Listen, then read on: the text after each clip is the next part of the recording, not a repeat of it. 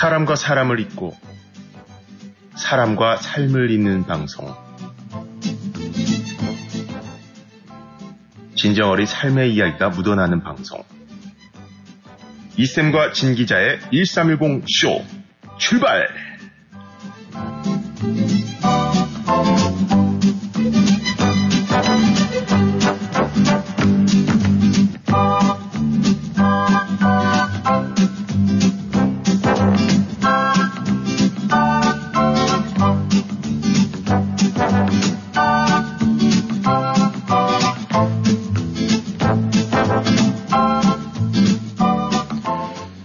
청취자 여러분, 안녕하세요. 안녕하세요. 네, 오늘은 2월 21일 한 주의 네, 중간점을 도는 수요일이죠. 오늘 아침 날씨 너무너무 좋죠? 네, 날씨도 적당한 것 같습니다. 오늘 같은 날씨는 말이죠. 이, 이 나무들이 말이죠. 새싹을 딱 품고 있다가 오후 정도 되면 팍 터뜨릴 것 같은 예, 그런 느낌을 주는 아주 좋은 날씨로 아, 수요일이 시작이 됐습니다. 이렇게 보니까 금방 말이죠. 나무들이 아, 뭔가 초록색으로 이런 색깔이 변해지는 모습을 갖다 아, 잠깐 잠깐 제 착시 현상인지 모르지만 이 마음속에서 그렇게 생각을 해서 그러는지 그런 느낌을 굉장히 많이 받습니다. 이 모든 것이 내가 생각한 대로 내가 좋은 대로 생각을 하면은 모든 것이 긍정적으로 보이지 않을까 생각을 해요. 왜냐하면 말이죠. 우리가 이 내가 좋아하는 것을 만나게 되고 또 뭐 사람도 그렇든 뭐 드라마도 그렇든 뭐 여러 가지가 있습니다. 그런데 내가 좋은 사람을 만나게 되면은 이 감정만 주고받는 게 아니라 내 세계가 뭔가 확장이 되는 것 같아요. 그리고 내 세계가 모든 것이 긍정적으로 흘러가는 그런 느낌을 받습니다. 그러면서 지금 이전까지 내가 생각했던 내 감정이 이게 다야라는 것이 무색할 정도로 그 감정의 폭이 넓어지면서 눈도 커지고 눈이 커지니까 시야가 넓어지죠. 그러니까 내가 생각하는 그 프레임 자체도 굉장히 크게 확대된다고 합니다. 1310 쇼도 마찬가지가 아닐까 생각을 해요. 청취자 여러분께서 1310 쇼를 만나게 되면서 그 감정 저희와 주고받으면서 그 안에 내포된 그 행복감, 그 포만감이 더욱더 커져서 매일매일 열심히만 되면은 이 시간 가운데 여러분들이 마음속의 푸근함이 거의 네, 차 있는 상태에서 저희와 함께하는 이 시간에 배꼽, 배가 터지면서 그것이 이 바이러스가 많은 분들에게 전해지지 않을까 그렇게 생각을 합니다. 청취자 여러분 오늘 이 좋은 날씨에 이번 한 주는 아, 굉장히 빨리 흐르는 듯한 그런 느낌을 받죠. 왜냐하면 이 연휴가 있어서 월요일만 하루 더 쉬어도 말이죠. 이 한 주가 굉장히 빨리 흘러가는 것 같습니다. 때로는 이렇게 시간이 빨리 흘러갈 때 어떤 분들은 아우 왜 이렇게 빨리 흘러가지 아쉬워하는 분이 있고 또 어떤 분은 아유 이렇게 빨리 가서 너무너무 좋네 이렇게 생각하시는 분이 있습니다. 모든가 환경에 따라서 달라지겠지만 가장 중요한 것은 1310쇼를 여러분께서 만나서 여러분의 감정 주고받으면서 여러분의 마음속의 세계가 확장이 돼서 아주 크게 포마음감, 행복의 포만감으로 가득 채웠으면 좋겠다는 그런 생각을 하면서 오늘도 네 저희의 웃음의 잔은 지금 배달해 드렸고 행복의 배터리가 볼테이지가 올라가서 여러분에게 전달이 되고 있습니다. 네 여러분들이 다 탑승했다는 신호가 오고 있네요. 그렇다면 출발합니다. 라디오 워싱턴 1310쇼 이쌤 이곳은 인사드립니다. 저는 요새 너무 깜빡깜빡 많이 하는데요. 어제 우연히 어느 분을 만났는데 이름이 생각이 안 나는 거예요. 그래서 어떻게 했어요? 아유 그냥 아는 척 했죠 이름만 그러고서 하루 종일 그 머릿속에서 자는 동안 그 이름 생각하는 거 있잖아요 네. 그 날듯 날듯 하는데 생각 안 나고 음. 미치겠는 거 근데 그때 네. 한때 방법이 있는데 뭐예요? 자기 머리를 한 대 줘봐오면 돼 아, 진짜 뭐 근데 사람 이름뿐 아니라 특정 브랜드도 그렇고 음. 노래 제목 뭐 이런 거 네. 생각하고 싶어 죽겠는데 생각 안 나면 진짜 화딱지 납니다 이 나이 들면 뇌세포가 노화하면서 기억력이 떨어지죠. 하지만 뇌를 자주 사용하면 뇌세포 사이의 연결망이 촘촘해지면서 기억력을 유지시키거나 강화할 수 있어요. 너무 쉬운 방법 1310쇼 함께 하시면 됩니다. 뇌를 단련하고 싶으면 라디오를 들어라. 일본의 뇌과학자 이타쿠라 도루가 한 얘기예요, 실제로. 그의 말에 따르면요. 라디오를 들으면 머릿속에서 그 상황을 상상해야 하기 때문에 뇌를 더욱 활성화시킬 수 있다고 하네요. 그런데 뭐 우리 1310쇼는 퀴즈 내들이죠. 숫자 게임하느라 머리 써서 숫자 생각해야 하죠. 카톡 타임에 매일 짧은 글이라도 쓰시고 신청곡 생각하시다 보면 머리를 쓸 수밖에 없거든요. 다 참여하시고 뇌 건강에 짱입니다. 굿모닝 1310쇼 청취자 여러분 윤주 인사드려요. 네, 이 사람은 말이죠. 머리를 많이 쓰면은 뇌에도 알통이 생긴다고 합니다. 그게 뇌의 어떤 근육을 말하는 건데 이 뇌에 알통이 생길 정도로 이 많이 머리를 쓰면 말이죠. 치매하고는 전혀 관계가 없대요. 그러니까 1310쇼 함께 하신 우리 청취자 여러분들은 전혀 생각할 이유가 없습니다. 그런 걱정 안 하셔도. 왜요? 매주 매주 확인해야 되죠. 그 다음에 하루하루 또 여러분께서 세, 아, 생각하면서 아, 오늘은 1310쇼하고 어떻게 할까 고민하게 되죠. 글 보내려고 생각하면 노력하죠. 숫자 게임하죠. 우리 윤주 씨가 얘기한 대로 내가 한시도 네, 쉴 수가 없어요. 그렇게 바삐 돌아가니 이 뇌에 알통이 생기니까 알통이 생기는 머리는요 굉장히 단단합니다. 튼튼합니다. 센 머리도 굉장히 무거우실 것 같아요. 아, 저요? 네. 네. 근수로 따지면 한 얼마나 될 것 같아요? 근수로는 모르겠는데요. 네, 그러면은, 아, 파운드로 한, 따지면? 한 50파운드? 아, 머리가 50파운드? 네, 알, 알통이 많으실 것 같아요. 아, 알통이. 맨날 퀴즈 생각하느라고 우리 얼마나 아프실까. 그렇다면 결국은, 네, 이쌤은 화성인이다. 네, 얘기 되네. 근데, 예전에는 사람들이요, 사실 이, 그러니까 머리가 굉장히 컸대요. 네. 머리가 커가지고, 이, 우리가 이제 외계인들 보면은 말이죠. 이 지구보다 모든 것이 한 단계 앞서가잖아요. 네. 그래서 물론 이 외계인들의 그 상상에 적어지만 이 머리가 크게 이렇게 그려져요. 네. 그러니까 우리 인간들이 생각할 때도 아, 이 머리를 많이 쓰면 머리가 좀 커진다 이렇게 생각을 한단 말이에요. 네. 그러고 보니까 아, 우리 윤주 씨는 생각을 안 하고 사는 것 같다. 왜냐? 머리가 쬐끔하거든요. 그래서 장기 기억을 못하고 빨리빨리 삭제해야 돼요. 네. 삭제. 그래야 새로운 거 담을 수 있어요. 그러니 누굴 만났는데 가만히 있어. 아 윤주야 누가 얘기를 하는데 가만 어어어 어, 어, 어, 있잖아. 어 오래간만이네. 아니 일단 무작정 오바하면서 친한 척 해요. 어, 그래서? 나중에 생각해야지. 나중에 그러면은 그러겠다. 아, 이거 오늘 오버하지? 그러니까 많이 친한 사람 아니었으면. 그러면은 다른 사람들이 그럴 거예요. 아, 근데 분명히 그건 있어요. 우리가 누구를 이렇게 오래간만에 만나잖아요. 네. 근데 막 오버하면서 하잖아요. 네. 그 뒤가 구린 데가 있어요. 뭔가가. 어. 음, 근데 마지막에 아 무슨 약속을 했는데 네. 아, 나는 기, 기억이 안 나지만 내가 그 약속 시간에 뭐 어떻게 했다든가 어. 이런 뭔가가 있어요. 그러니까 그런 게 아, 좀 머릿속에 조그마한 기억이 남아있어 갖고 만나면은, 아, 이러면서 오바를 많이 합니다. 네. 그래서 어떤 사람은 그러잖아요. 오래간만에 만났는데 막 그러고, 아이, 만나자마자 이렇게 오두방정을 떨어. 이렇게 얘기를 합니다. 아무튼 우리가 누군가를 만났을 때 이름이 생각이 안 난다. 갑자기 참 난감합니다. 하지만 정치자 여러분께서도 그런 일은 뭐 우리 다 당해보잖아요. 우리가 이 나이가 들면서 이 기억력을 우리가 생각하려 생각하는 게 아니에요. 가장 대표적인 게 나이가 드시면서 아, 아무래도 이제 이 뭐 건강식품이라든가 여러 가지들 나이 드시면서 굉장히 많이 드세요. 그랬는데 1분 전에 먹고 난 다음에 가만히 있어 봐. 내가 먹었나 안 먹었나. 그러다 에이, 이왕 먹으면 좋을 테니까 하나 더 먹지 뭐 이러고 먹는 분 있고 그 다음에 분명히 1분 전에 아 내가 요약 먹고 내가 나가야지라고 생각을 하고 참 있다가 나와요. 그분이 그 약을 들고 먹고 왔을까요? 안 먹고 나왔을까요? 안 먹구나. 네, 한참 가다가 한 30분 지난 다음에 가만히 있어 안 먹은 것 같은데 안 먹은 것 같은데 근데 그런 일은 비일비재하게 많이 일어납니다. 하지만 이제 그런 거는 우리가 머리도 그만큼 이제 쉬어야 되니까 이제 쉬면서 오는 그런 잠깐적인 그런 순간적인 일이기 때문에 그런 것 때문에 내가 혹시 나 치매 아니야 이런 걱정 이렇게 앞서가는 것은 안 하셔도 될 것 같습니다. 아무튼 오늘 그런 모든 것 머리를 쓸 수 있는 이 시간에 아, 하늘 색깔을 보시면 하늘 색깔이 참 파래요. 저 파란 하늘 색깔에 내가 어떤 색깔로 덧 입히면 좋을까 하는 그런 생각을 하면서 우리 출발해 볼까요? 어제 베로니카님의 신청곡이었습니다. 메밀꽃 필 무렵.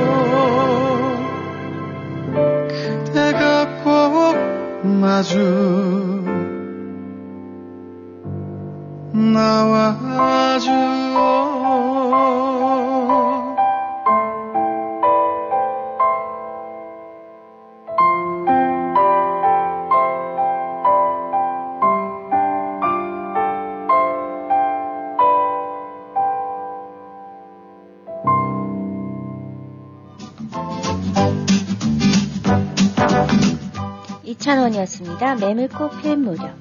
청취자 여러분, 청취자 여러분께서는 이제 이 부부가 함께 아, 요즘에는 이제 어, 운동하시는 분들이 굉장히 많아요. 그리고 이제 날이 풀리고 오늘 같은 날은 이 부부가 함께 이 가까운 이 산책로를 산책을 하고 아니면 조금 멀리 간 뭐 이 trail 짧은 코스도 함께 하시는 분들이 굉장히 많더라고요. 그런데 이제 그런 데 가서 이렇게 부부들이 운동하시는, 이렇게 하는, 뭐, 걸음걸이, 뭐, 이렇게 서서 걸어서 가는 그런 운동을 하는 걸 보면은요, 아, 부부 사이가 어떤지 이렇게 정확하게 볼 수가 있다고 그래요. 근데 그걸 뭘로 볼 수 있을 것 같아요? 그 거리, 어떤 거리? 그 남편과 아내의 같이 보폭을 맞추는 거리, 네. 또는 이제 뭐 손을 꼈는지, 음, 손을- 팔짱을 꼈는지, 그리고 이제 대화하는 아, 그런 거요? 네. 제일 먼저가 그 거리, 지금 얘기한 대로, 우리 윤주 씨가 얘기한 대로 바로 잘 봤어요. 이, 그렇다면은 이 부부 관계에서 아, 와이프가 앞에 가고 항상 그 뒤를 쫓아가는 그런 남성을 어떻게 생각을 해요? 그런 남편. 남, 남편이 하기 싫어 죽겠는데. 억지로 가는 거 굉장히 부정적으로 생각을 하시는군요. 그러면 앞서가는 남편은 아, 그 지밖에 모르는 남편. 그러면은 그냥 같이 가야 되는 거예요? 그쵸. 아, 항상 같이 간다. 근데 이 보통 그 전문가들이 얘기를 할 때 그렇게 얘기를 해요.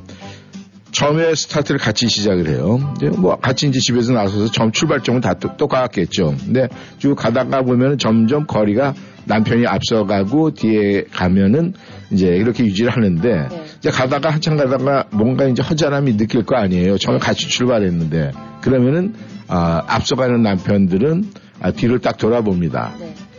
그러면서 뭐라고 한마디를 해요. 뭐라고 얘기를 해. 아, 왜 이렇게 느려 터졌어? 빨리빨리 오지. 그러는 분들은 항상 모든 가정에서도 자기가 주도적으로 다 해야 돼요. 음. 와이프가 뭐라고 얘기를 했는 지혜 얘기를 해 듣지를 않아요. 맞네, 집밖에 예. 집밖에 몰라. 아, 옆에 계신 분이 그런 분이구나. 근데 이제 뒤에 처지는 사람들, 근데 많은 분들이 얘기하듯이 옆에 같이 항상 붙어가는 사람을 생각을 하는데 그거보다는 조금 한 두어 걸음 뒤에 가는 사람들이 와이프 생각을 많이 하는 사람이래요. 지켜주려고? 그렇죠. 뭔가 어떻게 있으면 어떻게 되나 이렇게 지켜보는. 근데 많은 또 여, 이 여성분들은 어, 와이프 입장에서 옆에 있기를 바라지 지금 처지는 거.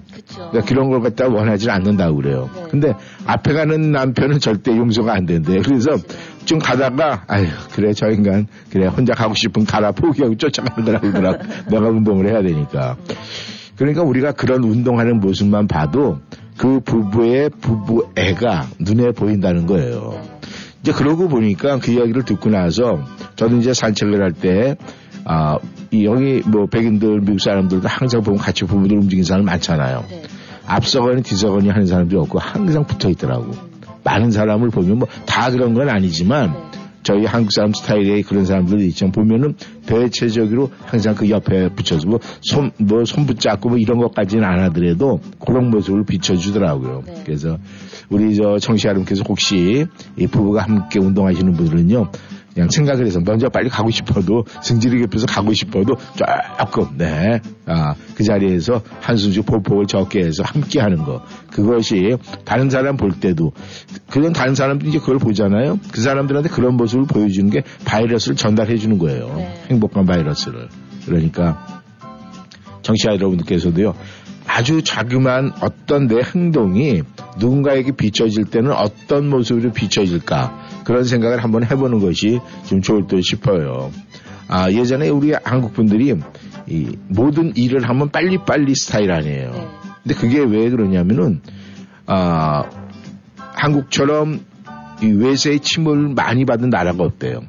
그 역사적으로 봤을 때. 그러니까 모든 것이 빨리빨리 하지 않으면은 생명의 위협을 느끼니까. 왜냐하면 밥 먹다가도 피난을 가야 되고 피해야 되고 막 이러기 때문에. 근데 그런 것이 쭉 점차적으로 점차적으로 익숙해져 가지고 빨리빨리 문화가 형성이 됐다 그러더라고요. 그러니까 이제 반바, 반대로 이 중국 같은 경우에는 나라가 커가지고 침범을 당하기보다는 침략을 많이 했잖아요. 네.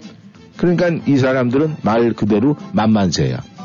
그래서 중국말로 만만디라고 그러잖아요. 게으로 터지고 늦은 거. 그러니까 그런 걸 보면은 이 나라의 어떤 이 국민성이라든가 이런 정체성도 그런 데서 다 나타나는 것 같아요. 네. 그러니까 이제 우리도 좀 이 국력이 좀 많이 커졌잖아요. 그러니까 우리도 좀 만만디하게 저전히 좀 거들면 좀 펴보면 어떨까 그런 생각이 드네요.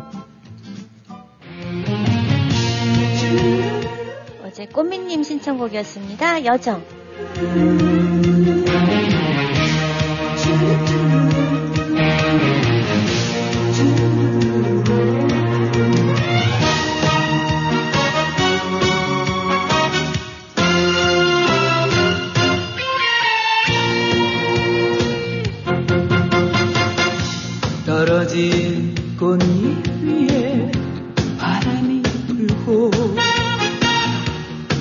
imagine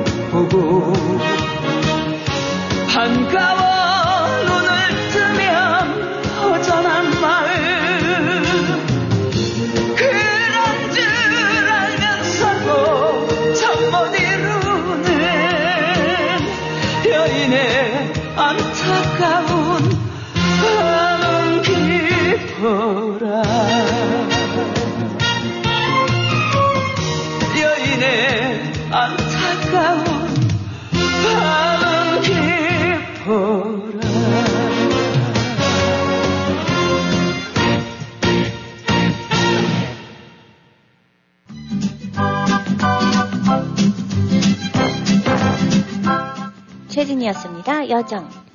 저는 어제 말이죠. 네. 어, 저희 이 가, 이제 가족들이 톡방이 있어요. 네. 이제 그 톡방인데 거기에 사진이 하나가 딱 올라왔어요. 네. 음, 그런데 아, 그 사진이 저희 집 그 현관, 네. 문 열고 들어왔을 때 현관에 이제 그 신발 놓는 자리 있죠. 네. 그 신발에 벗어놓은 그 스타일을 갖다 사진을 딱 이렇게 한 투샷을 찍어서 딱 찍어놨는데 네. 그걸 갖다 이제 올렸어요. 그러면서 그 밑에 저희 집 사람이 글을 하나 올렸더라고요. 네. 아유, 누가 분녀한이라고 그럴까봐. 아, 똑같아.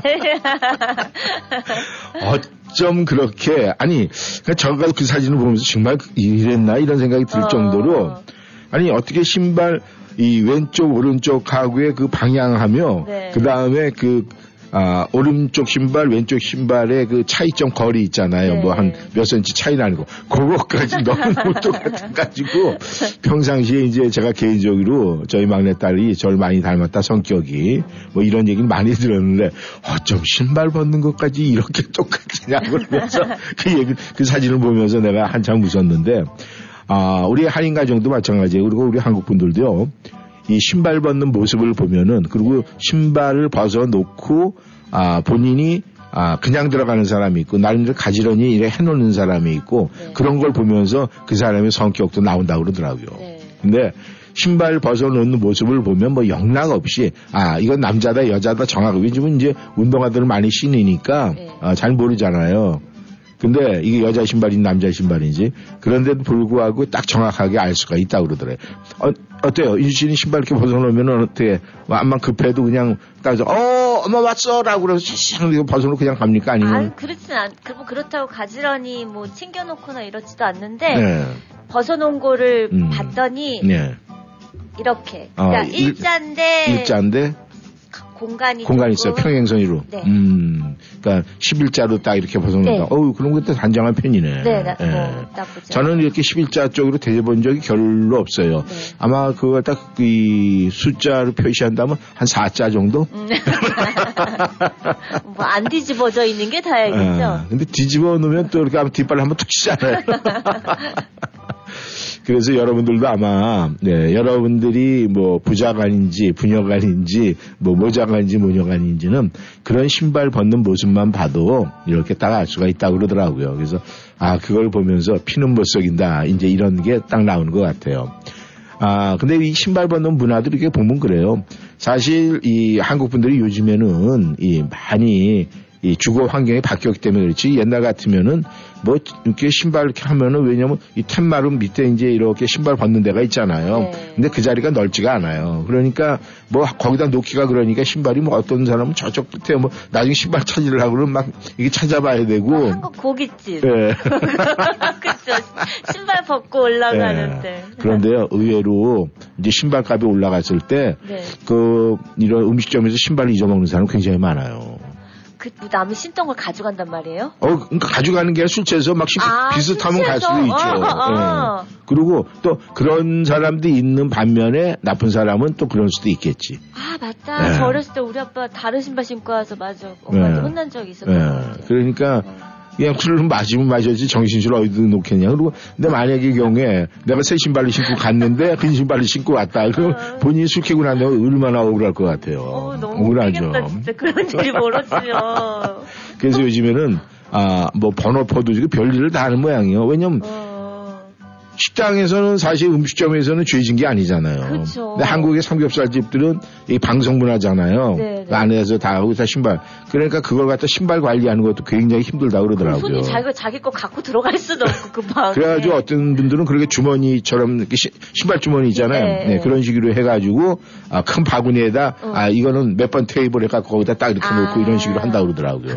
그래서 참 별의별 문화가 다 있다 이런 생각을 하는데 저는 이 신발 문화나 이런 거 봤을 때는 일본 사람들 굉장히 괜찮은 것 같아요. 네. 일본 사람들은요 절대 어디에 방문을 하든 가서 신발을 벗게 되잖아요. 네. 그러면 신발을 벗고 올라서서 몸을 뒤로 돌립니다. 네. 그리고 신발을 딱 해서 나가는 들어온 방향에다 앞코를 딱 정리해 놓고 들어가요. 네. 네. 그래서 그거는 뭐 나이가 어리건 나이가 많건 간 똑같아요. 그게 문화로 딱 자리를 잡았어요. 그래서 굉장히 다소곳하고 예전에 재미난 일도 한 번 있긴 있었어요. 아, 제주도에 그 이제 그 호텔 사우나에서 이제 있는데 네. 일본 사람들이 단체 여행을 왔더라고요. 단체 네. 관광 일본 무비자로 오니까 그, 그 당시 옛날에는. 근데 사람들이 넌 나이가 드신 분이에요. 그러니까 한국으로 따지면은 저 시골에서 이제 그뭐 아, 개 들어가지고 여행 온 거야. 어. 딱 보니까. 그런데 이 암만 일본이라도 일본은 온천 문화고 한국으로 지금 사우나 문화가 아니잖아요. 네. 근데 한국 그 호텔 사우나 얼마나 멋있어요. 네. 그냥 전부 다 바닥도 이태리 대해서 다 깔려져 있죠. 근데 이 일본 사람들이 이렇게 들어오는데 전부 다 신발을 가슴에 안고 들어오더라고. 어디다 벗어놓을지 몰라가지고 안내를 해줬어야 되는데 그걸 안내를 하니까 어. 그 신발을 전부 다 가슴에 이렇게 안고 들어오더라고. 그래서 그때 생각할 때 내가 아 일본 별거 아니네. 우리 한국이 훨씬 낫네. 이런 아, 자부심 아닌 자부심을 느낀 적이 있었어요. 아무튼 우리가 이 신발의 문화, 신발을 보면은 아 우리가 성격도 알 수 있고 네 여러 가지가 다 나온다고 하니까 아마 청취자 여러분께서도 한번 생각해 보세요. 아, 나는 신발 벗을 때 어떤 식으로 내 신발이 펼쳐져 있나 한번 보시면은 내 성격이 많이 나름대로 자기의 진 성격을 조금은 알 수 있지 않을까 그렇게 생각을 합니다. 쿨입니다. 작은 기다림.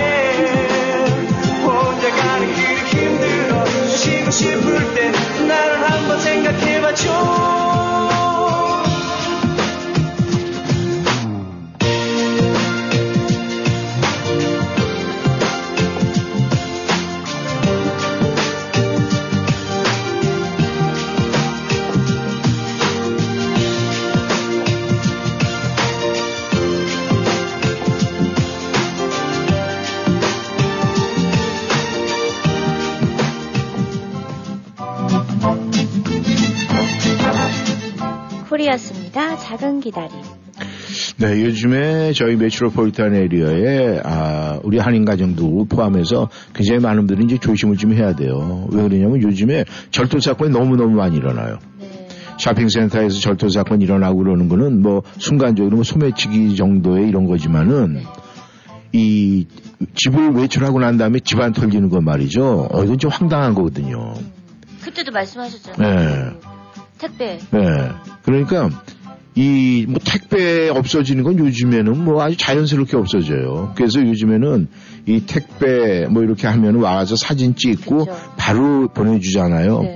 그런데 그렇게 하고 난 다음에 없어지는 거는 이제 법적인 공방이 되는 거예요. 음, 내- 내가 지금 외출을 했어요. 네. 근데 만약에 나는 아 뭐 쉽게 얘기해서 내일 집으로 돌아갈 수밖에 없어요. 근데 택배가 왔다고 사진이 딱 찍혔어요. 네. 그러면 내가 그거를 갖다가 내가 딱 열어보는 순간에 확인된 순간은 일단 전달이 된 걸로 간주가 된대요. 네. 그런데 내가 그 다음날 가니까 없어졌어. 그럼 이건 도- 돈 아니에요. 그쵸. 그런데 그거는 어떻게 그쪽하고 이쪽하고 이쪽에서는 아, 딜리버린 사람이 다 하고 사진까지 다 찍었으니까 분명히 우리는 끝났다. 임무를 다 했고 당신도 확인하지 않았느냐. 뭐더 이상 이제 뭐 어떻게 해요. 근데 그게 이제 고가 피물 경우에 깝깝해지는 거 아니에요. 근데 이제 그런 거 택배는 그래도 택배는 괜찮아요. 뭐, 뭐 없어진 거 뭐 능력 때문에 다시 사면 되고 그러지만은 이 집 안이 털리게 되면은요 일단 기분이 나쁘고 일단 밤에 무서워 잠이 안 와요. 그럴 것 같아. 이사 가야 될 것 같아. 네. 근데 이제 많은 분들이 이- 그러니까 여러분들도 그 생각을 하셔야 돼요. 집을 비울 때 말이죠. 뭐 바깥에 집 outside의 현관 앞에 쪽 마당 쪽에 있는 불과 그 다음에 현관에만 불을 켜놓고 가는 분들이 한인 여러분들 대부분이에요. 네. 그런데 저녁에 외출하고 저녁에 늦게 오실 것 같은 때는요 집안의 전기를 3분의 2 정도는 켜놓고 가는 게 좋대요. 그렇게 해야지 아 집이 환한 집에는 들어갈 생각을 안 한다니까. 네. 근데 그 전기요금 조금 아까워가지고 만약에 그렇게 했다 나중에 털고 나면 그, 그, 뭐, 얼마나 그래요. 그래서 지금 뭐 이 페어팩스의 한달 사이에 거의 뭐 한 스물 몇 건, 한 서른 건이 넘게 지금 절도 사건이 일어나고 네. 그 다음에 아, 이 워싱턴 메트로폴리탄에 우리가 활성화하게 된게 애난데일 아니에요. 네네. 근데 애난데일에서 또 폭력 사건도 그렇고 굉장히 많이 일어나요, 지금. 물론 예전에 비해서 이 다민족 사회가 되어버려가고 애난데일 때는 네. 이제 그런 것도 있지만 우리가 어떡합니까? 그렇다고 우리가 뭐 이사가기가 미국에서 쉬워요. 그러니까 왜냐하면 집을 팔고 사는 것도 여러 가지 문제지만은 또 아, 거주지 옮긴다는 게 여러 환경적인 요소로 봤을 때 쉬운 게 아니거든요. 네. 그러니까 우리가 조심을 해야 돼요. 그래서 소 잃고 외양간 고치느니 이왕이면은 네, 소 잃기 전에 외양간에 불을 좀 환하게 켜놓고 나쁜 놈들이 이 침범하지 못하도록 미리 아 저 집은 사람들 꽉 있는 모양이네 라고 생각을 해서 돌아가게 범죄를 짓지 않게 만들어주는 게 좋다는 거예요. 네. 예, 그래서 아, 우리가 전기요금 조금 들어가더라도 저녁에 외출을 할 때는 집을 좀 환하게 해놓고 가는 거. 그것 때문에 또 부부들이 외출하면서 다투는 분들이 있어요. 불을 켜고 가자. 아유 무슨 뭐 일이 있다고 뭐 여태까지 괜찮았었는데 뭐 전기요금 나가 왜 그러냐고.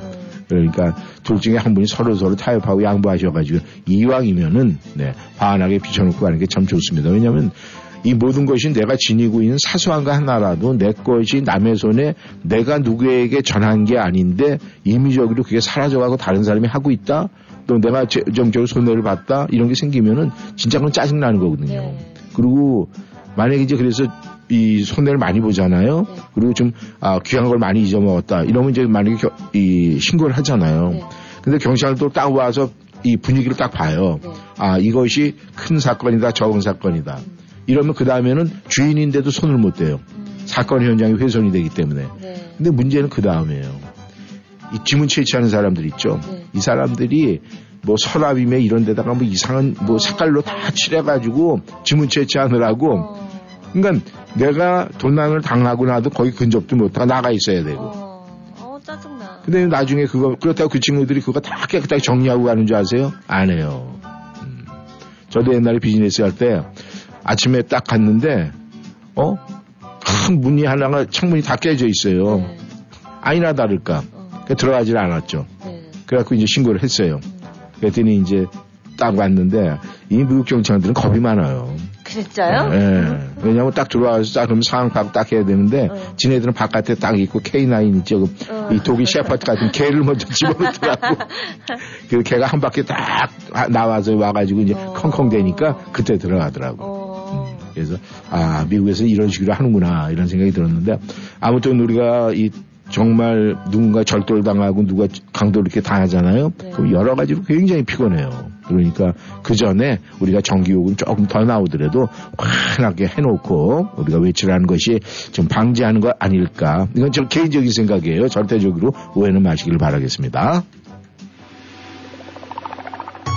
김시연이 불러요. 시카, 사칼라카.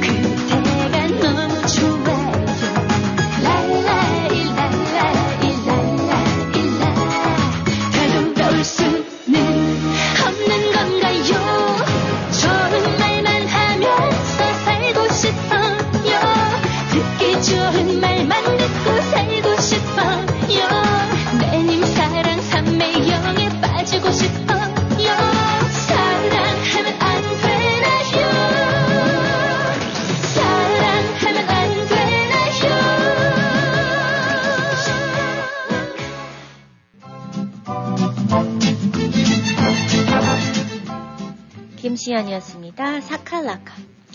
아 이게 어 이거 제목이 어려워요. 샤칼라카. 사칼라카. 어. 저거 같죠? 그 뭐요? 주문. 주문 사칼라카 사칼라칼라 칼라카 사카 막 이렇게 네. 앞뒤로 막 바꾸고 막 하면 되네 하다 보면 예전에 그런 일이 한 번 있었어요 아주 오래된 전에 제가 이제 고등학교 시절에 이 이제 이 불교 영화를 하나 이제 이제 찍을 수밖에 없었는데 네. 뭐 하는데 이제 입은 벌려야 되고 막 이러는데 그 이제 조감독 하시는 분이 그때는 학생이니까 뭐 이제 아 입을 왜 벌려? 그러니까 뭔가 이제 이렇게 주문을 외우듯이 이렇게 해야 어, 되는 건데 아, 뭘 가르쳐 주고 얘기를 해야죠. 그런데 이분 벌리라고 그러고 그런데 그때 뭐 누가 얘기를 할 때 뭐 지심 고명령가 뭐 이렇게 다섯 글자가 하나 뭐 이렇게 얘기한 게 얼뜻 들은 게 있어요. 네. 그러니까 그걸 갖다가 이제 뭐 입을 벌리라 그러니까 그렇다고 뭐 아버지 어머니 얘기할 수는 없잖아요 네, 거기서. 소리도 내야 돼요? 아니 소리는데 입 모양이 모양이? 이제 해야 되니까 어. 뭐 이게 입이 천천히 얘기를 하는 거하고 빨리빨리 얘기하는 거하고 입 모양이 다르잖아요. 네. 그래서 이 스님들을 뭐 이렇게 뭔가 이제 주문 외우고 막 이런 거 뭐 저 뭐라 그래요 그 저 불경. 불경 뭐 연불한다 그러나 네. 뭐 이제 쫙 하잖아요. 그러면은 그때 입 모양이 굉장히 천천히 느껴야 되거든요. 네. 그래가지고 그거 이제 흉내낸다. 지짐귀명내대명귀신 뭐 이런 식으로 해갖고 다섯 글자를 앞으로 부르고 뒤로 하고 막 이런 식으로 해가지고 했던 기억이 나는데 아 참 재미나네요. 사칼라카 카카 뭐 카라칼라 사카 뭐 사카카 사카사 뭐 이렇게 하면 되는 거 아닌가 모르겠습니다. 참이 이게 요즘에 근데 이 미국에서도 이 클럽 가면은요 이게 네. 굉장히 유형을 해요. 뭐냐면은요 이 턴테이블이 여러 개가 있잖아요. 네. 그런 다음에 딱 정상적으로 이렇게 노래가 쫙 나가다가 분위기 딱 되면 이게 뒤로 돌려요. 음, 그러면은 뭐 소리가 이상한 소리가 나오는데 막 젊은 애들 그 소리에 막 열광을 하고 그러더라고요. 그러니까 말 그대로? 이게 세상이 뒤로 거꾸로 가는 세상이 그런 하셨어요 문화죠. 아, 다 경험해 보면 알게 되는 거예요. 어. 어, 아니 미국 클럽 안 가보셨어요? 아니 가봤는데 네. 그 DJ 부스에 그 걔, 걔가 뒤로 돌린다 이런 것까지는 어. 그냥 거기 클럽을 찾아간 손님이 그걸 어떻게 알겠어요? 아, 이 소리 들어보면 알잖아. 이게 갑자기 이상한 소리가 나오면은 더 뒤로 돌리는 건데. 그런데 뭐 그렇게 시작을 하면은 막 소리 지르고 또 난리들을 떨어요. 아, 그래서 야 정말 여기는 혹시 네. DJ 해보신 거 아니에요? 아무튼 우리가 참 그런 걸 보면은 경험을 해본다는 게 참 중요하긴 중요 한 것 같아요. 그렇다면 이제 우리가 지금 아 10시 50분이 지나고 있죠. 그럼 1분 이제 여러분들에게 인사를 드릴 때가 됐는데 아 우리가 내일 이제 제가 예- 내일서부터 문제를 갖다 이틀 동안 드릴 거잖아요. 네. 그리고 분명히 제가 이 나물 산나물 뭐 이런 이야기를 했었는데 아 우리 윤주 씨는 나물 뭐 산나물 종류 한 몇 가지나 알아요? 한 10가지? 열 가지요? 네. 열 가지? 어우, 개- 열 가지 많이 하는 거네요. 그게 그냥 이제 예. 반찬의 나물이지 정확히 그게 정월 대보름 나물인지 음. 또 아, 그럼 뭐, 저, 저, 들어, 한 번, 한번 얘기해봐. 저랑 수준이 비슷한가? 네, 네. 취나물, 네, 취나물, 수, 어, 콩나물, 콩나물, 더덕나물, 네? 시금치, 더덕나물이요? 더덕나물 없어요? 참, 아니, 더덕을 갖다 더덕이라고 그러지, 더덕나물이라고 그러는 소리 내가 처음 들어봤어요. 네, 고사리. 깻잎나물, 가지나물, 호박나물, 어, 무나물. 예, 참, 아, 아마 청취자 여러분들이 지금 그럴 거예요. 지금 여기에서 나물자만 붙여가지고 나물로 표현한 게 몇 개가 되는지, 음. 어, 근데 이, 거 이거 다 맞는데? 맞아요? 아니, 무는 무지 무나물이 어딨어요? 무나물, 그거 무 얇게 채 썰어가지고 볶아서. 그럼 그게 무채지 어떻게 무나물이에요, 그게. 무채는 김치 아니고요? 김치. 네. 무채가 깍두기로 변했습니다, 지금. 근데, 우리가 이제 일상적으로. 그런데 한 가지만 더 질문할게요. 우리 윤지 씨, 오늘 또 여기서, 네, 이 부엌 살림에 대해서 이제 털리는 시간이 될 수도 있겠는데, 뭐, 그거는 뭐, 워킹 우먼이니까 어쩔 수가 없어요. 뭐, 근데 그게 맞나 틀립니다. 근데 정확한 얘기. 콩나물은 어디서 나요? 콩나물 시루. 그렇죠. 네. 콩나물은 콩나물 시리에서 난대요. 네. 집에서 키워봤어요? 아니요. 네. 그러면은, 거 봐- 보기만 했어요. 네. 그러면 이, 제가 콩은 콩에서 나는 거죠. 콩나물 시리에서 나는 게 아니라 콩은 콩에서 나는 거예요. 그죠? 네. 내가 지금 콩이 20알이 있어요. 네. 그래서 20알로 시루에다가 집어넣고, 네, 콩나물을 키웠어요. 네. 콩나물이 몇 개가 나올까요? 그 콩은 열, 어, 20개, 네. 60개. 어, 60개, 왜 그런 계산이 나왔어요? 그럼 그 콩 하나에서 두 줄씩 나올 것 같아서. 그럼 40개 아니에요? 아, 세 줄인가 보다. 네. 청취자 여러분, 어쩌면 이것이 내일 문제가 될 수도 있겠죠? 답을 제가 얘기를 안 하겠습니다. 완두콩, 완두콩 안에 세 개씩 들어있잖아요. 아, 세 그래요? 네. 그거 심으면 콩나물 안 되나? 근데 윤주 씨 여기까지만 얘기하는 게 나을 것 네. 같아요. 왜냐면 더 털릴 것 같아. 이게 콩나물에서 이렇게 보면은 콩나물 그 지금 얘기하는 콩나물 시루라고 그러죠. 콩 키우는데. 네. 그러면 이제 거기에 이렇게 이제 콩을 갖다가 깔잖아요. 네. 근데 아 나중에 콩나물가 이제 다 성장해서 딱 보면 그냥 글로 꽉 차 있어요. 그러니까요. 예.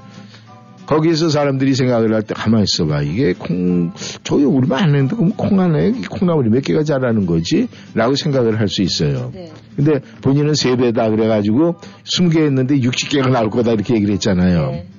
근데 청취자 여러분께서는 어떻게 생각을 하세요? 길러보신 분들은 아시겠다. 그죠? 네. 음, 근데 저는 분명히 이건 퀴즈가 아니에요. 여러분들이 내일 이 맞출 수 있는 가능성이 어떤 분들이 있나 한번 여러분들 생각. 만약에 콩 제가 말씀드린 대로 콩 콩을 내가 20개를 갖고 있어요. 근데 그걸로 내 콩나물 키우겠다고 해서 했어요. 그럼 콩나물이 몇 개 나오겠느냐. 아마 청취자 여러분께서 키워보신 분들 많을 테니까 아시는 분들 한번 보내주세요. 이건 전초전입니다. 콩나물 마음. 콩나물 마음. 네. 어, 요즘에 그, 멜랜드 엘코시드에 사시죠? 네. 네. 그, 그 동네, 그 사오정들 사는 동네가 따로 있어요? 그, 음. 음. 아유, 제가 일부러 이러는 거예요. 아, 알죠. 근데 우리가, 아, 뭔가를 얘기를 할 때, 그 엉뚱에 쫙 가는 거 있잖아요. 요즘에는요, 사오정처럼 사는 게 세상 제일 편한 거예요. 누구한테 간섭 안 받죠? 네. 상대에게 즐거움 주죠. 네. 네. 내 마음도 편하잖아요. 네. 내가 꾸미고 살면은요, 얼마나 힘든데요. 근데 있는 그대로, 아니면 거기다가 조금 뒤로 후퇴해서 살면은요, 인기도 짱이에요. 네. 그래서, 아, 우리가 이제 그, 뭐 친구들이나 이렇게 해서 골프 칠 때도 마찬가지예요. 내가 맨날 1등하고 잘하잖아요. 안 네. 불러요. 음. 근데 맨날 내가 잃어주고 뭐 쉽게 해서 저녁 사주고 이러잖아요. 네. 그러면 시간 되냐고 매일 불러요. 그런 게 인기 관리는 그렇게 하는 거예요. 네. 아셨죠? 알겠습니다. 노래 듣고 또 저희 전하는 말씀 듣고 또 저희는 2부에서 하하호 열심히 달려보겠습니다. 강은철입니다. 삼포로 가는 길.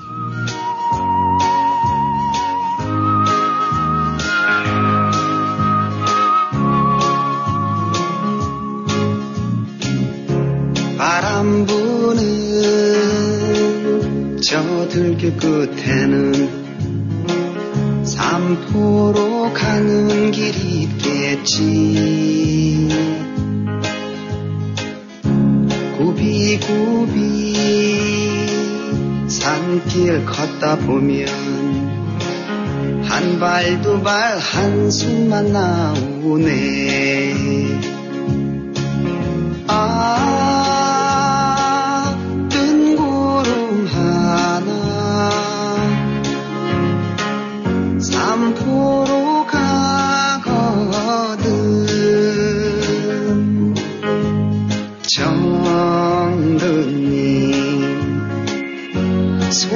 좀 전해주렴. 나도 따라 삼포로 간다고. 사랑도 이젠 소용없네. 삼포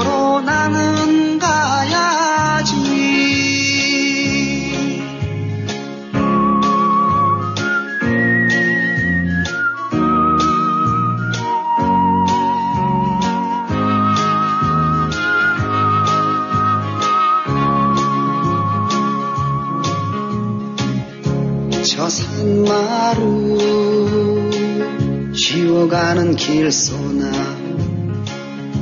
내 사연 전에 듣겠소. 정든 고향 떠난 지 오래고 내님은 소식도 몰라요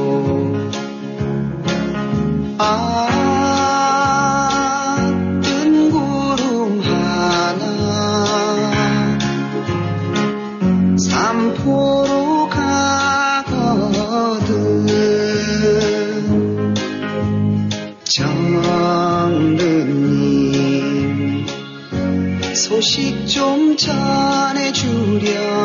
나도 따라 삼포로 간다고. 사랑도 이젠 소용없네. 삼포로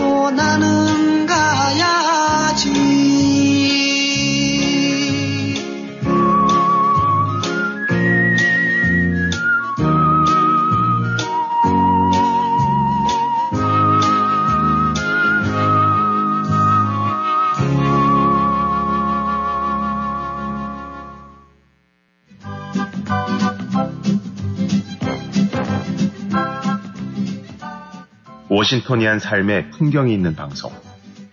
여러분은 지금 이쌤과 진 기자의 1310쇼와 함께하고 계십니다.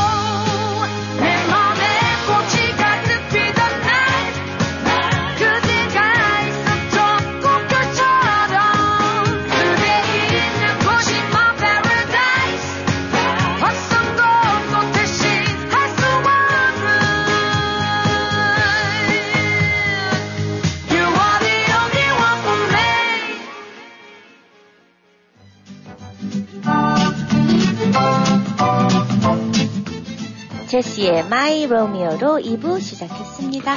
네, 청취자 여러분도 뭐 여기에서 한국 소식을 워낙 이제 빨리 다 접할 수 있으니까 음, 아, 우리가 이제 좋은 소식은 이렇게 들어오면은 또 개인이 덩달아서 기분이 좋고 또 약간 섭섭하고 또 아쉬운 소식이 전해지면은 그냥 마음이 좀 잔잔하죠. 애잔하고.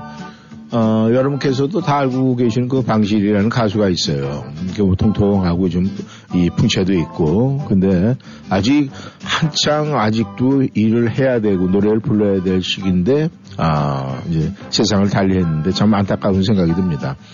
왜냐하면 이제 저 같은 경우에는 제가 한창 한동 할 때 그때 막 데뷔를 했어요. 이 방실이가 아 86년도니까 아시안 게임 예, 막 이제 아, 대한민국이 막 이제 좀 세계화 되면서 막 커질 때 그때 막 데뷔를 했었거든요. 그렇게 데뷔를 했었는데 참 노래가 시원해요. 그 다음에 이제 스타일 자체가 그 당시에 이 미팔군 무대에서 하이 한이 우리 저 한국 사람들이 노래를 부르면서 이 팝 스타일의 노래들을 많이 이제 습득을 하고 그걸 갖다 대중가요로 약간 이제 변화시켜서 많이 이제 음반을 내고 그랬었는데 뭐 그 대표적인 게 사실 패티김 그 다음에 나미 뭐 이런 방실이 뭐 그 외에도 굉장히 많은 사람들이 있습니다만은 노래가 시원시원하게 잘 불렀어요. 근데도 근데 사람이 건강해서 오는 건 어쩔 수가 없다 이런 생각이 들고 또 그때 그 시대 이제 그때 가, 함께 노래 부르는 사람들이 뭐 민혜경, 뭐 주현미, 네. 어, 뭐 장은수, 뭐 이렇게 이제 같이 노래 부르는 그런 시절이었는데 나머지 분들은 지금도 막 활동하고 있는데 먼저 세상을 달리해서 좀 안타까운 생각이 들긴 합니다. 참 우리가 그런 게 있어요. 노래를 들어봐도 이렇게 좀 시원하게 뭔가 느낌이 좋고 이런 사람들이 있거든요. 네. 그 중에 한 사람이었거든요. 머리도 짧게 쇼카 딱 해가지고 아주 말 그대로 우리가 얘기한 풍채돼 있고 예. 무대가 꽉 차는 듯한 그런 느낌을 받았었는데 아마 많은 분들이 또 아, 노래 제목도 뭐 첫차도 있고 서울 탱고도 있고 왜냐하면 서울 탱고 같은 경우에는 미국에서 사시는 교민 여러분들이 많이 좋아하더라고요.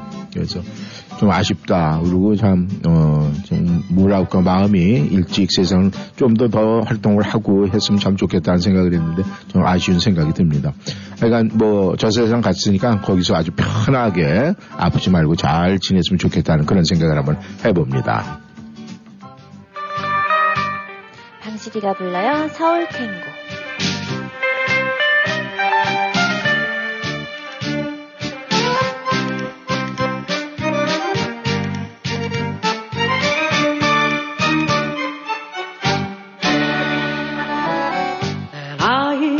묻지 마세요. 내 이름도 묻지 마세요.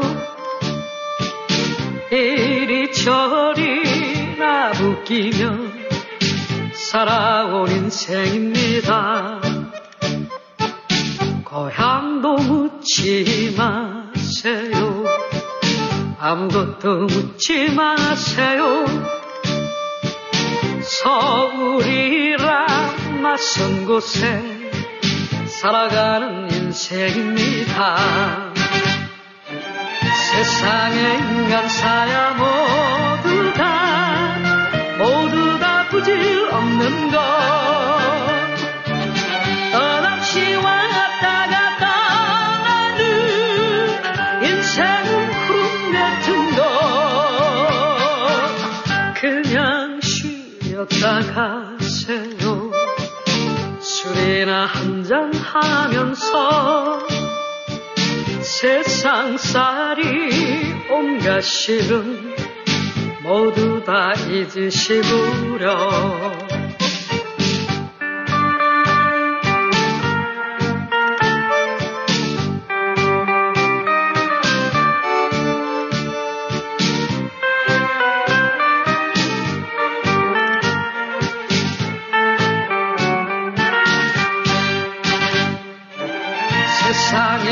인간 사야 모두 다 모두 다 부질 없는 것. 끝없이 왔다 갔다 나는 인생은 구름 같은 것. 그냥 쉬었다 가세요. 술이나 한잔 하면서 세상살이 온갖 시름 모두 다 잊으시구려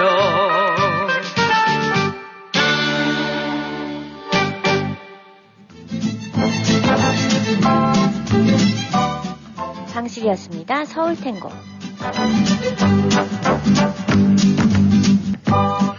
시작합니다. 핑크. 톡톡 타임.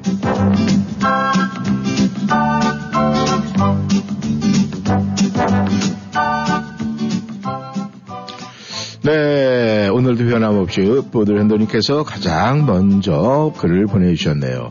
안녕하세요, 두 분. 어제 제 사연 후 이쌤께서 말씀하신 거요. 생기면 달라지겠죠. 늘 똑같은 패턴, 때로는 지겨울 때도 있습니다. 네. 사람과 사람 사이에는 기다림이 필요합니다. 무엇이든 쉽게 단정하지 말고 쉽게 속단하지도 말고 기다리는 마음이 필요합니다. 관계에서 기다림보다 더 큰 관계의 줄은 없습니다. 대개의 관계가 성급하게 끊어지는 것은 기다릴 줄 모르는 조급함 때문입니다. 기다림은 단순한 기다림이 아닙니다. 기다림은 나를 돌아보게 하고 상대에 대한 시야를 넓혀줍니다. 기다림의 마음을 가져본 사람은 관계 그 이후에도 사람에 대한 미움이 없습니다. 기다림은 이미 모든 것을 다 받아들이겠다는 넓은 마음의 표현이기 때문입니다. 살다 보면 관계가 끊어지는 순간들이 여러 번 있습니다. 그러나 중요한 것은 관계가 끊어지는 것이 아니라 기다림 한 번 없이 끝내버린 자신의 조급함입니다. 조급하지 말기, 그리고 조용하게 기다리기. 이것이 살아있는 사람들의 아름다운 모습입니다. 신청곡은 쿨의 작은 기다림. 혹시 두 분 불새 본 적 있으신가요? 제가 보여드릴게요. 네, 보여준다고 그러고 그 다음에 아무것도 없어요. 네. 아, 오. 그런데 이거는 AI가 만들어낸 합성 같은데, 음, 모습은 불새의 모습이네요. 정말 날개 타고 있는, 아, 그런데 이, 이게 아마 여명이든 아니면은, 네, 해질 무렵이든 그 구름, 골드 색깔의 오렌지 색깔의 구름 사이에 그 다음에 날갯짓은 뭔가 좀한것 같은 생각이 드는데 이게 만약에 자연스러운 현상이라면은 아주 멋있는 사진 잘 찍으셨습니다. 이뻐드론더님은 의외로 굉장히 강해요. 감성이. 그런데, 네, 채워지겠죠? 네, 감사합니다.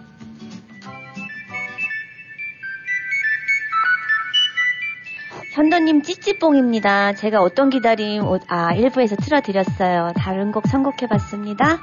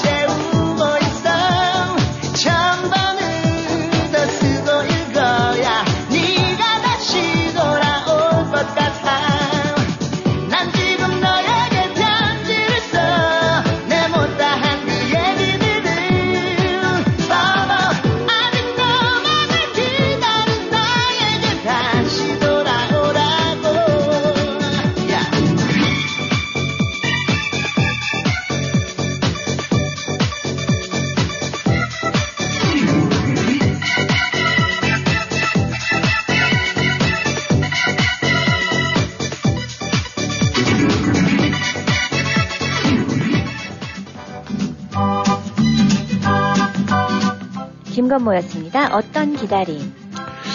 네, 오바맨께서 들어오셨네요. good morning, 안녕하세요. 오늘은 제 생일입니다. 오, happy birthday. 네. 자세히는 제 법적인 호적 생일입니다. 진짜 생일은 안 믿기시겠지만 1월 1일이고 호적 생일은 오늘이고요. 우리 한국 사람들은 진짜 생일과 호적 생일 또는 양력 생일과 음력 생일 이렇게 생일이 두 개인 사람들이 꽤 많은데 여기 미국에서는 그런 사람들이 절대로 없어서 직장에서 그걸 설명하고 이해시키는데 꽤 애를 먹었습니다. 너 생일이 1월 1일이라면서 왜 운- 운전면허증이 나네 여권의 생일이 2월이냐? 이렇게 물어볼 때마다 일일이 설명하기가 참 귀찮더라고요. 그래서 그냥 우리 아시안들은 차이니스 캘린더로 생활, 아, 생일하는 사람들이 많아. 이렇게 대답을 하는 게 제일 편한 것 같습니다. 그리고 오늘은 좀 야한 농담을 하나 나누고자 합니다. 어제 인스타그램에서 봤는데 웃기더라고요. 좀 야하지만 우리 청취자분들 대부분 다 나이 지긋하신 분들인 것 같아서 괜찮을 것 같습니다. 아이들과 같은 한 방에서 생활하는 한 가난한 부부가 있었어요. 아이들이 커지자 부부 생활이 불편해졌습니다. 그래서 네, 부부 생활이 아, 생각이 날 때 아무로 세탁기 돌리자라고 하기로 했습니다. 어느 날 저녁에 부인이 설거지를 하고 있는데 남편이 여보 우리 오늘 애들 일찍 재우고 오랜만에 세탁기 돌립시다 라고 하자 부인이 아, 오늘은 피곤해요 내일 돌려요 라고 말하고 남은 설거지를 마쳤습니다. 그런데 이제 자려고 누웠는데 부인은 남편한테 좀 미안한 생각이 들었어요. 그래서 생각이 나자 피곤이 싹 가시고 몸이 좀 달아올랐어요. 그래서 여보 아까는 미안했어요. 우리 세탁기 돌릴까요? 네 이렇게 그러자 남편은 얼른 등을 돌리며 퉁명스럽게 쏘아붙였습니다. 됐어? 아까 손빨래 다 했어. 모두 웃으셨으면 좋겠습니다. 오늘의 신청곡은 비주의 괜찮아입니다. 감사합니다. 모두들 행복한 하루 보내세요. 이렇게 보내주셨네요. 네, 뭐 그렇게 돌릴 수도 있죠. 네, 뭐. 네, 감사합니다. 네, 그리고 또, 네. 아, 벙리께서 들어오셨네요. 제가 모든 걸, 아, 신청곡은 미어도 다시 한 번. 아, 그거는, 네. 그 다음 거가 있네요. 제가 뭐든지 다 고치고 와이프는 불가능해. 아, 모든 걸 다 고치는데 와이프를 못 고친다. 왜냐하면 입이 점점 커지거든요. 오, 그러면은 참 밑으로 숨어요. 보내주신 쌀 잘 받았어요. 와이프하고 한 달씩 양. 신청곡은 마리아의 아무거나 두 분 항상 좋은 하루 되세요. 아, 입이 커진다. 그러면, 음, 그래서 참 밑으로 숨는다. 네, 벙님. 아, 그리고 벙님, 네, 오셔서, 아, 에브리타임도 한 박스, 네, 픽업하시게 남아 있습니다. 이건 저희가 우편으로 보낼 수가 없었으니까 오셔서 에브리타임, 네, 정관장 에브리타임 한 박스 픽업하시기를 바라겠습니다. 감사합니다. 소리 비주가 노래합니다. 괜찮아.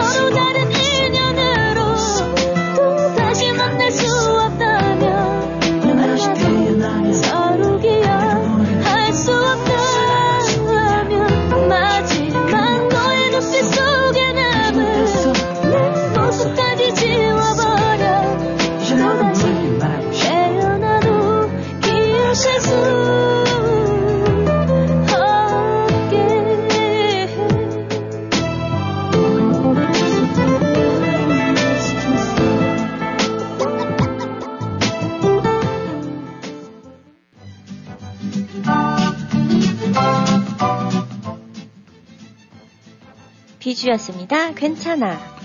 네, 감성님께서 들어오셨습니다. 안녕하세요. 감성입니다. 오늘은 한 주의 반환점이네요. 수요일. 연휴를 즐기다 보니 한 주가 빨리빨리 가고 있습니다. 벌써 내일이면은 저는 쉬는 날이거든요. 이번 주는 초고속으로 갑니다.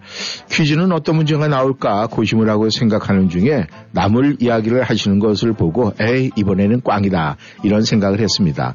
나물이라고는 콩나물밖에 모르는 제가 어떻게 알 수 있을까? 그래서 저는 포기를 했습니다. 아유 아쉽네요. 하지만 숫자 게임에서는 뭔가 빅딜을 하고 싶어서 이번 저의 숫자 게임의 도전은 99991로 하겠습니다. 어, 49, 36에 1을 해서 37만 하면 된다. 뭐 그런 생각이 될지 모르겠지만 이게 또 의외로 네. 좋은 결과를 바라보면서 오늘도 수고하시는 두 분, 함께 하시는 청취자 여러분, 오늘도 즐겁고 행복하시기를 바랍니다. 오늘 노래는 즐거운 나의 집을 청합니다. 이렇게 보내주셨네요. 네, 감사합니다. 함성님.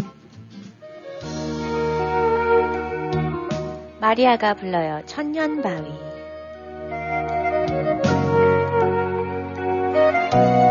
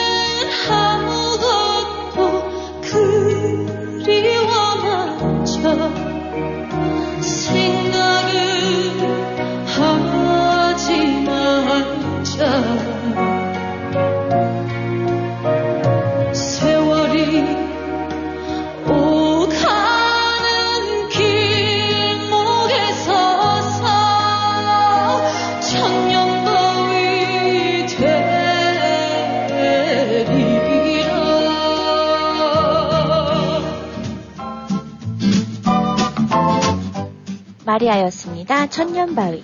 네, 아주 너구리 잃고 들었네요. 참 노래 잘합니다. 아, 이 노란머리 아가씨가 이런 노래를 어떻게, 아, 저희보다 발음이 더 정확한 것 같아요. 아, 대단합니다.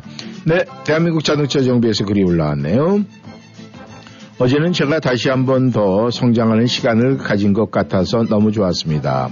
육의 성장, 영의 성장 두 가지를요.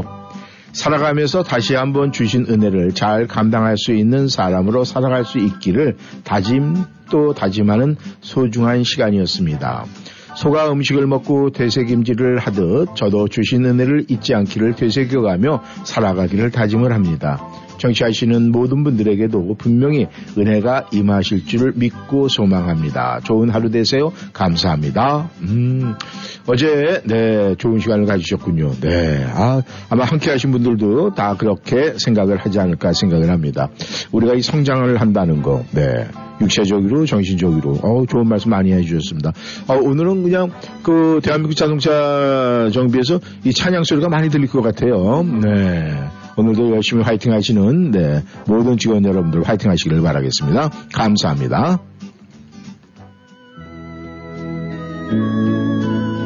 해바라기가 노래합니다. 즐거운 나의 집. 즐거운 곳에서 나로라여도 내쉴 곳은 작은 집내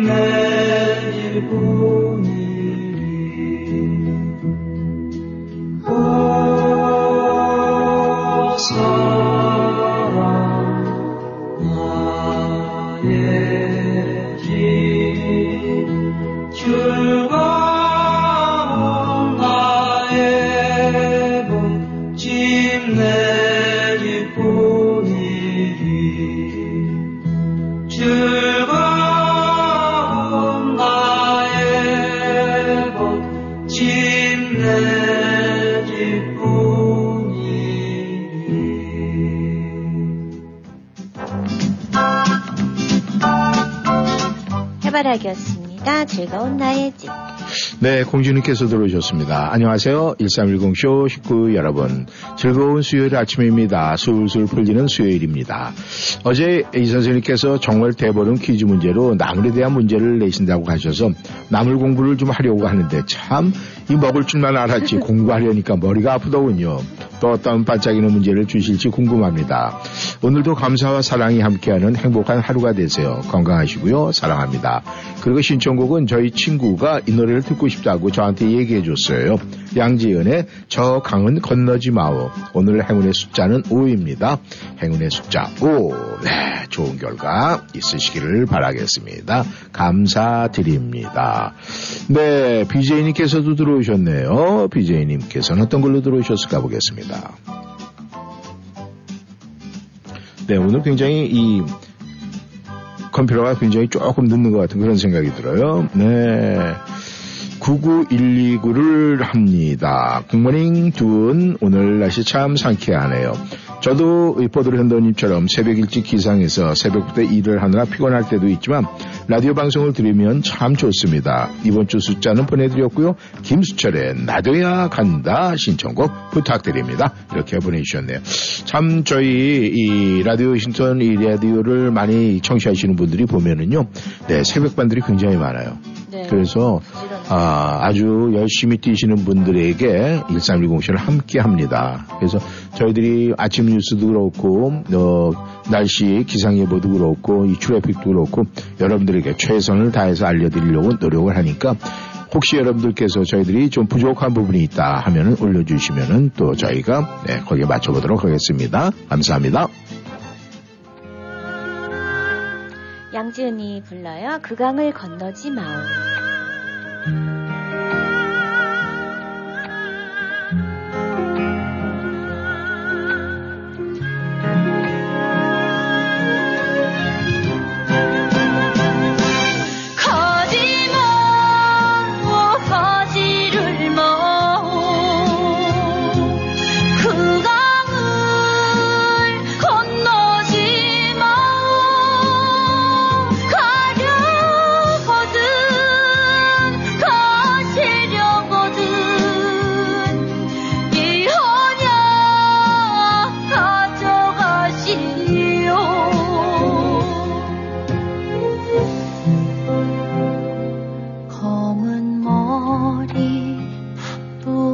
되는 날까지 지켜준다고.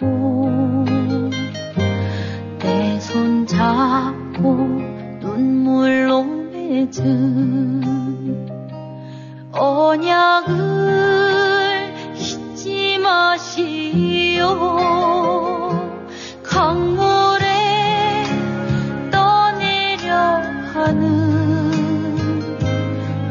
마지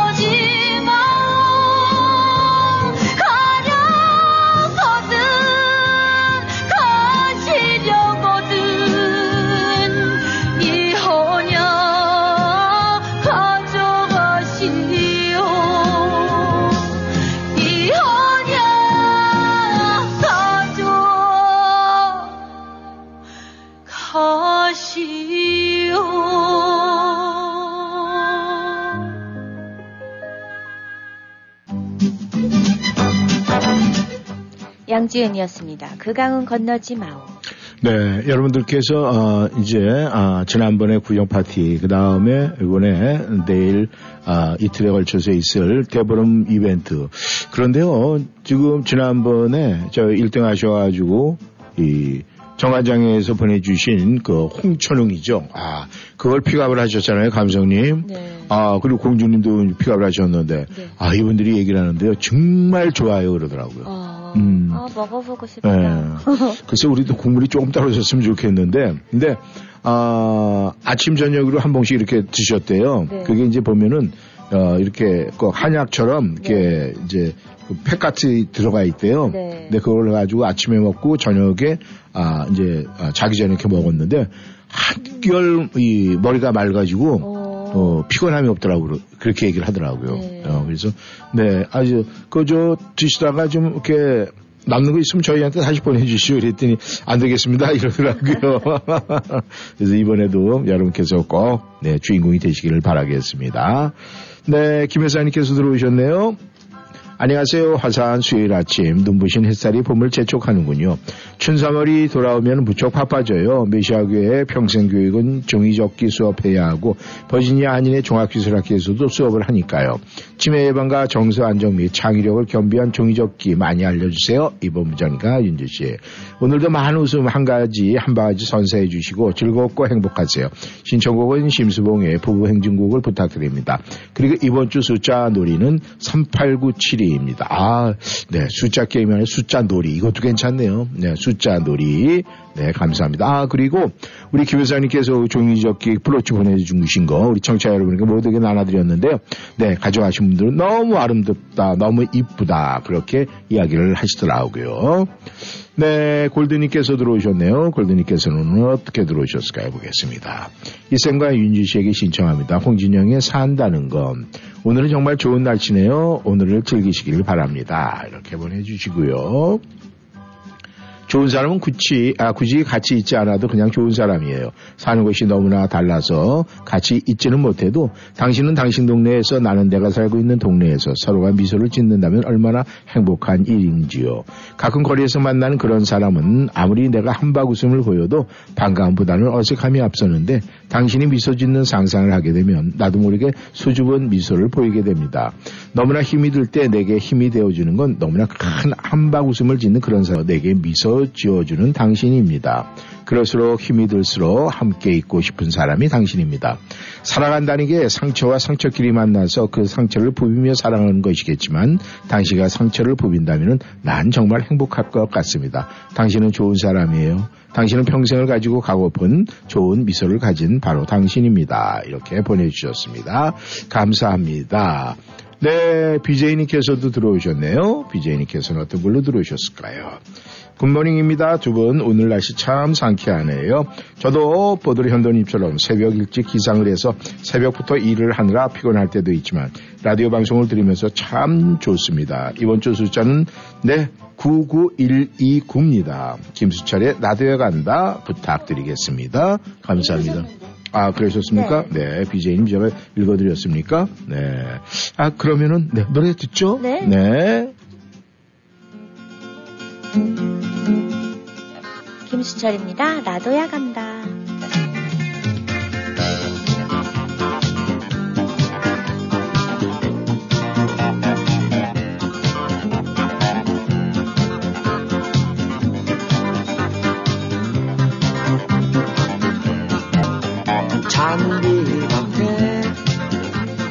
발벽에를 하고 누워 편지를 쓰네 노랑나비 한 마리? 꽃잎에 앉아 잡으려고 손 내미니? 날라가 버렸네. 떠난 사랑 꽃잎 위에 못다 쓴 사랑 종이 비행기 만들어 음, 달려버렸네 나도야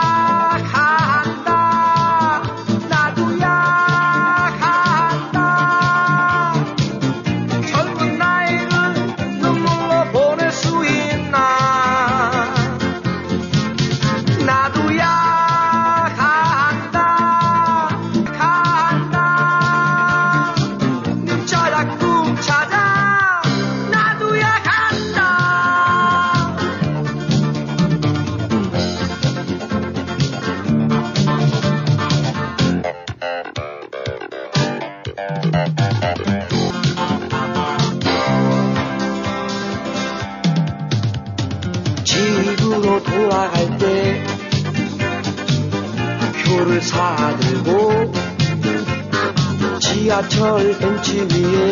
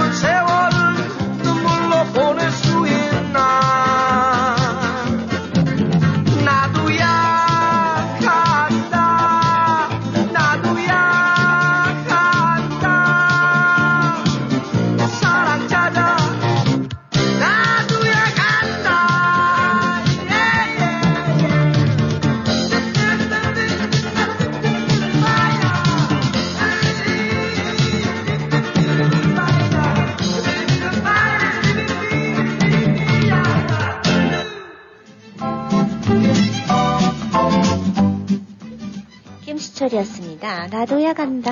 나도 간다. 옛날에 이 얘기 많이 했는데, 근데 가다 보니까는 그냥 이 막혀가지고 말이죠. 예, 넘어가지 못하고 그럴 때가 굉장히 많았었는데, 이 간다. 마음 먹을 때 참 중요한지 않을까 생각을 합니다. 네, 베로니카님께서 보내주셨어요. 오늘 행운의 숫자는 8번으로 하겠습니다. 신청곡은 양희은의 일곱송이의 수선아. 안녕하세요. 이쌤 인주님. 오늘은 날씨가 정말 좋네요. 행복한 하루 되시고, 화사하게 웃음 짓는 화창한 날 웃음 넘치는 한 주의 중간, 수요일, 장미꽃같이 행복이 가득한 하루가 되시기를 바라봅니다. 이렇게 보내주셨어요. 계절에 관계없이 항상 피는 꽃은 웃음꽃이라고 합니다. 예. 아유, 그러면서 정말, 네. 아, 수선화를 보내주셨네요. 찍은 거. 아마 딱 보니까 베로니카님 아, 댁이신 것 같은데 오늘 아침에 찍은 거예요. 그리고 보내주신 상품권 잘 받았습니다. 감사합니다. 네, 또 인증까지 해주시고 너무 감사합니다. 와, 이 수선화가 굉장히 일찍 피는 모양이에요. 그죠? 네네. 저희 음. 동네도 아마 저희 동네 다 폈을 거예요. 아, 그래요? 네. 음, 너무 예뻐요. 근데 요 이 수선화 yellow 색깔 요는 말이죠. 이렇게 동네들 이렇게 보면은 많은 집들이 이걸 키우고 있더라고요. 네. 그리고 생각보다 의외로 굉장히 좀 예, 아름다워 보이고 이 노란색이 봄에 가장 어울리는 것 같아요. 저 너무 예뻐요. 음. 네, 설아님께서도 들어오셨네요. 이쌤 인주 씨 안녕하세요. 파란 하늘이 예쁜 네, 수요일 아침에 찬 공기가 맴돌지만 오후에 따사로운 봄빛들이 강렬해서 눈이 부신 봄날입니다. 앙상한 가지들이 조금씩 꽃망울을 달고 연한 연두색 빛으로 달랑달랑 새 음을 트며 기지개를 펴려하는 거리의 풍경이 아름답고 상큼한 봄 소식을 알려주는 새들의 노래소리를 들으면서 출근하는 발걸음이 가벼운 초봄날입니다. 사랑과 행복 그리고 봄 소식을 전하려 떠나는 청춘 열차에 탑승 완료했어요. 웃음 한잔 찐하게 완샷하고 신나게 한바탕 웃으며 오늘 하루를 시작해 봅니다.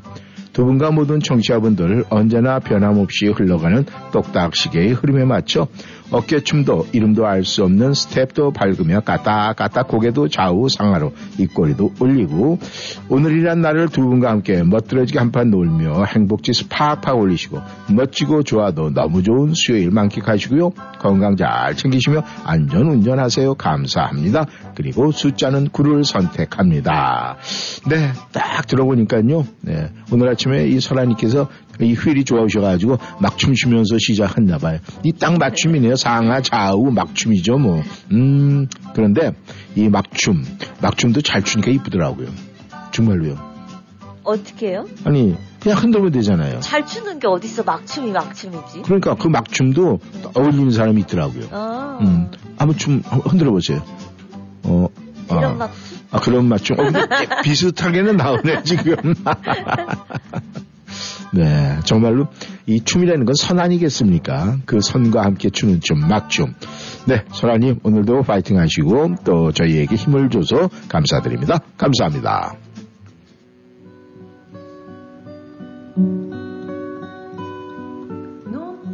양희은입니다. 일곱 송이의 수선화. 살에 산과 들 눈뜰 때 그 맑은 시냇물 따라 내 마음도 흐르네.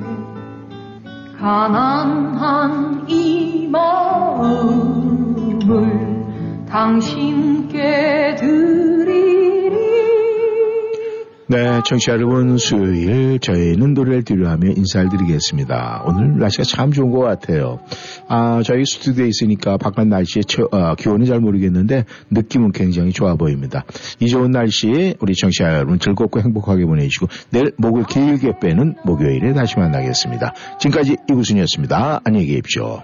행복하세요. 윤주였습니다.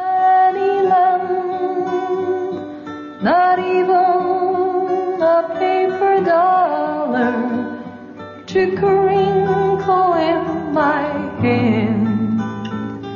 But I can show you morning on a thousand hills and kiss you and give you seven daffodils.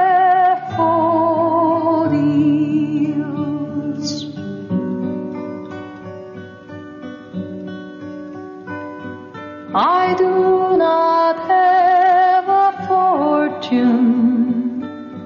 to buy you pretty things, but I can weave you moonbeams for necklaces and rings, and I can show you morning on a thousand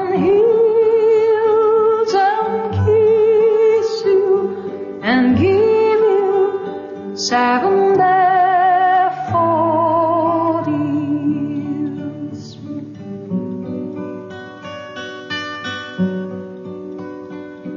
긴 하루 어느덧 가고 황혼이 물들면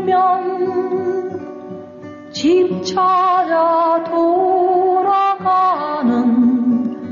작은 새 조용한 이 노래를 당신께 드리리. 황금빛 수선